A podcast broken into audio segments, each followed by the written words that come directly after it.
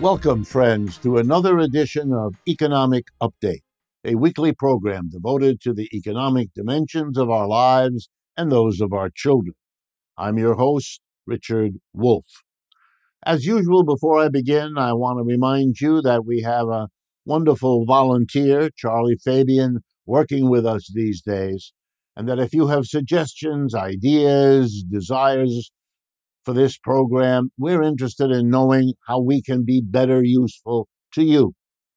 And all we ask is that you get a hold of Charlie at the following email charlie.info438 at gmail.com.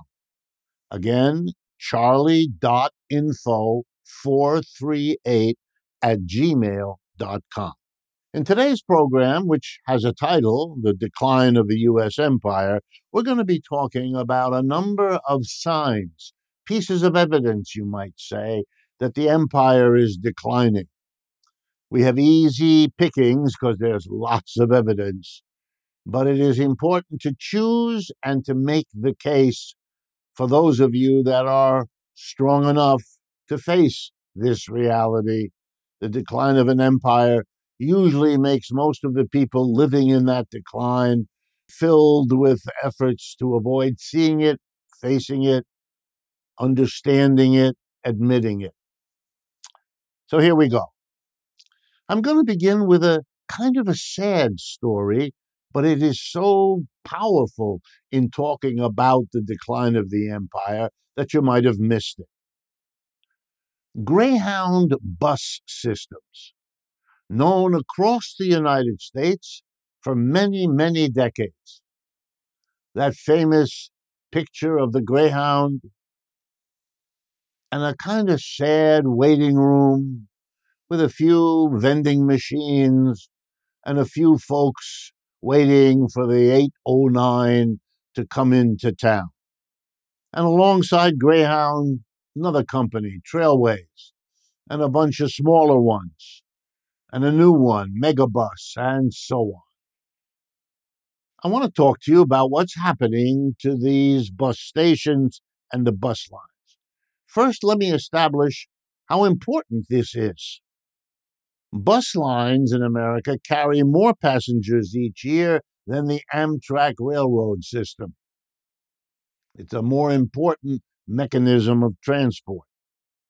Roughly 60 million, six zero million Americans rely on inter, intercity bus travel. The average income of bus riders is under $40,000 per year. Okay, in other words, this is for the poorer part of the American population as a way to get from one city to another. So, what's happening? Well, all across the country, the bus stations are closing. They're gone. And if they're not gone where you are, they soon will be. What's going on? Now we see the power of the empire.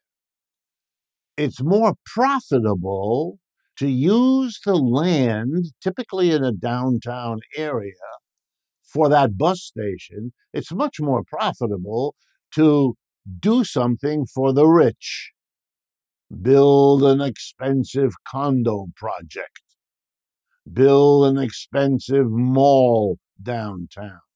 Build an expensive, I was about to say office tower, but that doesn't work so well in America. After the pandemic, we don't need more of those. So, what's happening is that real estate hustlers figured out a way to make a lot of money to buy the often run-down bus station location for no other purpose than to tear it to the ground and replace it with something serving who? Well, the profitable people, the top 10% with the money to pay for those fancy condos, those expensive malls, and all the rest. Interestingly, the biggest of these first group is British buying up the American bus stations. The second group is called Flixbus, it's German, And the third one is an American uh, company, Alden Capital. Now, why do I call this a decline of the empire? Because once upon a time, investors tried to make money by serving a broad middle class in the United States. They don't see it that way anymore. The money to be made is either abroad, which is a lot where they go, or else serving the people who get money from abroad. The empire is no longer strong at home. It can't make as much money at home and abroad as it used to. And so, where does it economize? At home.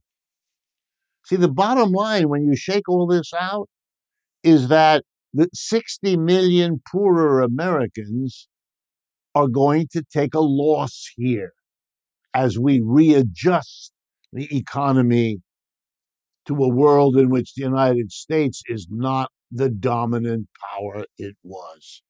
And here it is in the story of the bus station. Because you know what? You know where the people using the buses are now waiting for the bus? On the street. No vending machine, no bench, no in from the cold, no in from the heat. No, the buses are still running. Fewer, they're cutting out those that aren't profitable enough. And for those that are left, part of the profit they're going to squeeze out of this declining empire is by not providing you with a bus station. Here in New York City, I used to have to drive on my way to work right by one of the fences along which people, often for hours, had been sitting on their own luggage waiting for the bus to pick them up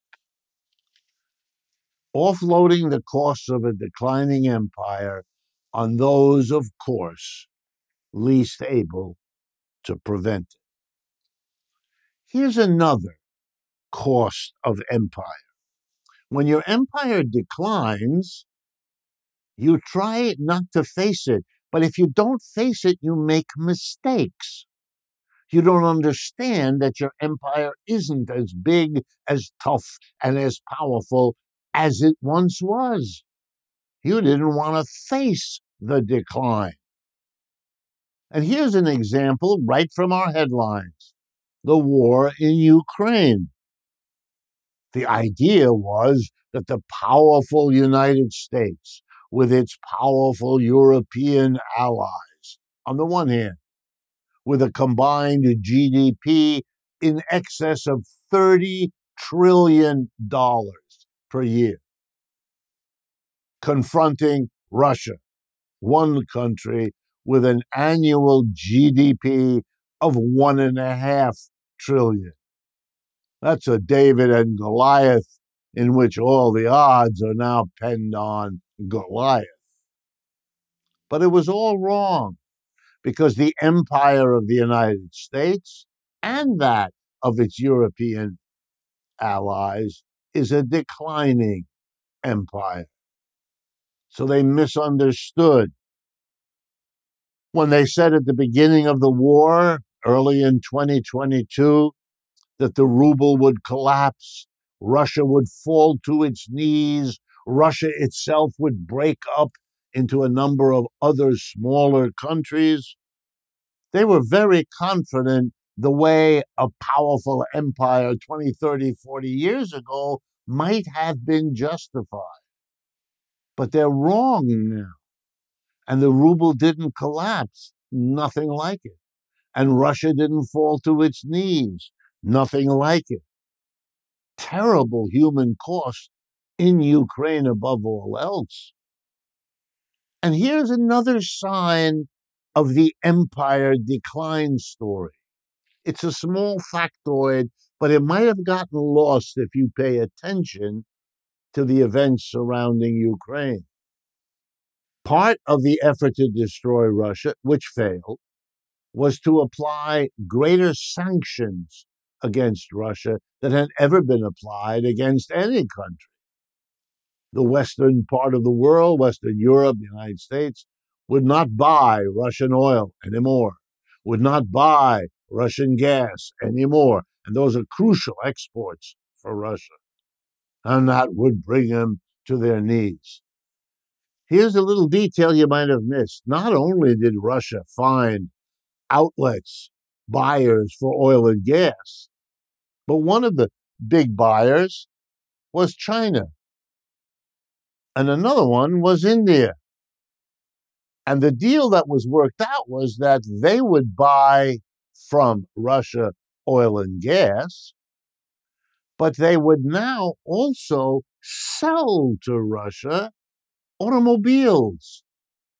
The Russians would push back against the hurt they suffered from the sanctions by reorienting their economy, as Vladimir Putin explained, to the east and so Russia stopped buying American cars and European cars and bought instead Chinese cars. Huge numbers of them. Russia is the largest country by geography on this planet, needs lots of vehicles. And one result that the Chinese automobile companies are now the number one exporter of automobiles in the world. Last year, it was the Japanese. The year before, the number one exporter was Germany. You know who's out of the picture? The United States. Once the great producer of automobiles in the world. The empire is declining. And in the time that we have left in this first half, here's a third example the brand new war, the latest war, the escalation of events by the US and Britain bombing the little country of Yemen. See, it turns out that there are groups, Houthis, in that part of the world who are able to support their fellow Arabs in Gaza by throwing missiles and drones against ships going through the Red Sea. That's a major artery for all kinds of shipping from the Pacific into Europe, a major line for ships. Those ships now have stopped going through the Red Sea because they don't want to risk being hit by a missile sent by these friends of Israel. And so the United States bombed these folks in Yemen. Well, let's go through and see what it means. It escalates the war. It costs the United States very much more money, but that's the least of it. The ships that can't go through the Red Sea can't go through the Suez Canal. They're going to have to go all the way around the Cape, the tip of the bottom of Africa. It's a much longer trip. It'll take many more days. It'll cost much more fuel to take that long trip. And you know what that means? It'll drive up the price of everything coming west from the Far East. And you know what that's going to do? Push up the inflation. And you know what was released a few days ago by the United States government? Signs that the inflation, which was going down, stopped going down and turned around and went back up. The course of a declining empire. You can't stop this stuff. We've come to the end of the first half of today's economic update. Please stay with us. We'll be right back to talk about more evidence of the decline of the U.S. empire.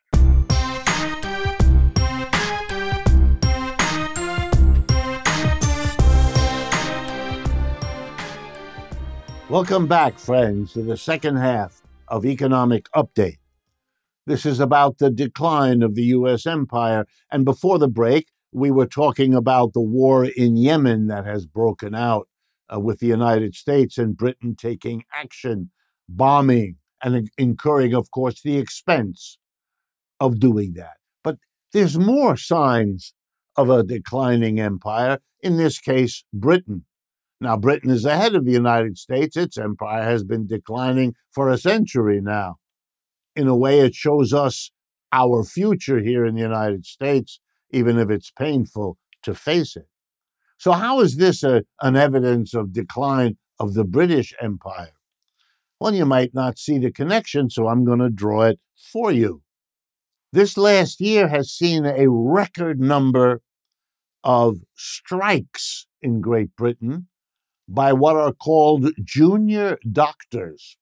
Roughly, it's the British equivalent of what we call interns in the United States. It's a stage in medical uh, training beyond medical school, but you're not yet a full fledged doctor. You're on your way and you serve a number of years as an intern, uh, honing your skills as a specialist, and so on. There have been more strikes in the last 10 months of junior doctors across Britain than ever in the history of the medical profession. Those doctors are desperate to do that kind of thing. Why are they doing it? Number one reason inflation in Britain has been severe. Their wages, because that's how the British medical system is set up, haven't risen. So that the real wealth of their income, what they can afford to buy, has dropped, get this, 26% over recent years. And they want at least what they call full restoration. Thousands of operations have had to be postponed. The chaos of the National Health Service in Britain has been worsened. It's already a system that has been starved for funds by a conservative government for years. And this situation makes it worse. But if you close the Suez Canal, if you make war zone out of the Red Sea and the ships have to go around the Horn of Africa, then they're going to be more expensive, all the goods in Britain, because many of them come from the Far East and are on those ships. And it's going to make the condition of the doctors even worse, provoking them to strike even more, disrupting the medical health system of the country. And the examples keep coming in. The United States and Britain can't stop what's going on. The war in Israel versus Gaza, or the war of Israel on Gaza, is provoking all kinds of reactions, as everyone knew it would, across the Arab world. And beyond that, across the Muslim world and beyond that, across most of the rest of the world. That too is a declining empire story. So let me turn to that as yet another piece of evidence. The decline of the United States empire is measured, among other things, in the rise of a whole nother economic powerhouse in the world. That powerhouse, as I have explained on this program many times, is the People's Republic of China. Together with their allies in an association called the BRICS, B R I C S, it includes now not just China, not just the original other four countries Russia, India, Brazil, and South Africa, but another half dozen beyond that. And there are, from what I understand, 20 or more countries that have applied or indicated their intention of applying. Yes, there has been one country that was supposed to become a member, but had an election change of government and decided not to, and that's Argentina. But that's the exception. China and its allies in the BRICS together are much wealthier than the United States. The total output of the United States and its allies, the G7, the United States, Britain, France, Germany, Italy, Canada, and Japan, is now significantly smaller than the total output of goods and services per year, GDP, of China and the BRICS. Why am I telling you this? Because the decline of the one relative to the other changes the world. Every country in the world is now rethinking where it goes to borrow money, to get investments, to find buyers for whatever comes out of the produce of that country. Wow. And they're no longer always automatically going to Washington or London or Paris or Berlin. They now have an option. They can go to China or India or fill in the blank. And they're doing it. If you like, you can say they're playing one of the two powerhouses against the other. And they're going to go with whoever gives them the better deal. And the richer one who can afford the better deal is now China and the BRICS. And country after country are doing it. Even long time close allies of the United States, like Saudi Arabia, the most important oil producing country on the planet, is now part of BRICS, not allied to the United States in the way that it was, not even close. Now we talk about Israel. What has Israel done? For all kinds of historical reasons, going back to the beginnings of the modern Israeli state after World War II, Israel has allied itself very closely with the United States, and secondarily with the United States' allies, like Britain or Canada or Germany. But Israel is not going to escape from the logic and the rationale of the new world economy in which its great ally is in a declining phase, doesn't have the dominance it once did, doesn't have the economic, political, cultural, ideological power it once wielded. In every third world country where they're looking at how to play the G7 against the BRICS, how to get the best deal possible. Israel, especially now in its war in Gaza, is having to make an amazing decision that no one else is doing. The whole world is going in the direction away from the old empire and looking to join the newly emerging one, except Israel. That's making an amazing decision, which is all the more amazing because there's no discussion of it. Is that smart? The enemies of Israel are lining up to be in the BRICS. The new members of the BRICS include Saudi Arabia, Egypt, and Iran. Uh oh. Where do you think the remaining Arab countries are likely to go? To whom will they look for help? And you know, when you look somewhere for help economically, it's usually the case that before long you look there also politically, culturally, and ultimately also militarily. Israel is making a remarkable contrary choice. And the fact that they don't talk about it or face it, or that the media don't raise it, is no reason to be blind to it. The decline of the United States is also on evidence in the reverse. The United States, too, is going to have to come to terms with the new economic organization of the world economy. Oh, you can rattle your sabers, put your ships in the South China Sea, make an enormous to do about Taiwan. We're all watching that.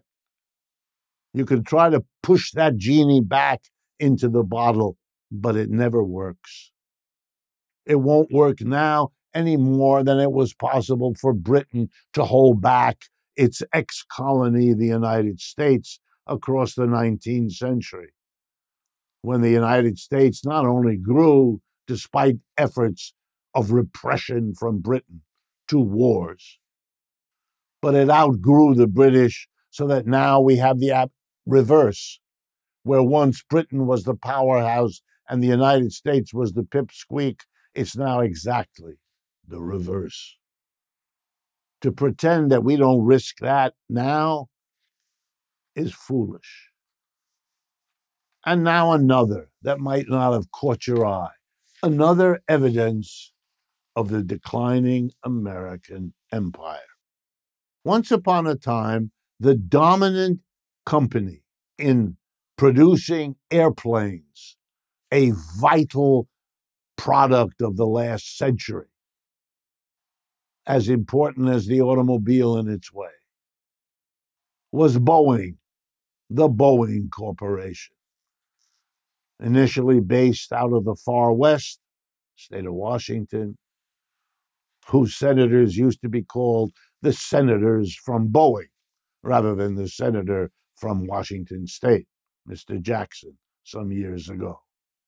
Well, Boeing is unable to solve a technical problem. It's a minor one. I'm joking. It's the question of making the airplane safe. The 737 MAX, and now a few weeks ago, the decision of the door in the plane to leave the plane in mid flight, taking property and luckily not people with it as, it, as they crashed down. As a major industry, as a major export of the United States, because Boeing planes used to be everywhere in the world the number one producer of modern jet aircraft, etc. Well, not only are they now in serious trouble, having now for years had one safety fiasco after another. But here's the story that you might not know. Most buyers of airplanes do not want to buy only one kind of airplane from one producer. The big competitor of Boeing has been Airbus Industry, a European producer. And you want two because if anything goes wrong with one of them, you want to be able to shift if you're an airline company carrying passengers. Boeing can't play that role. There's a new candidate. Yeah, you might have guessed it.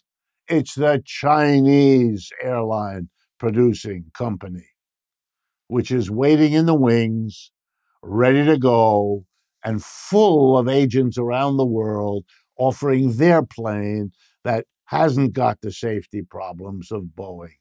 It's relentless the way an empire declines. We have to face it. There is no option other than big mistakes like the Ukraine war that are premised on not facing this reality. I hope you have found this discussion illuminating and thought provoking. That was my intent. And as always, I look forward to speaking with you again next week.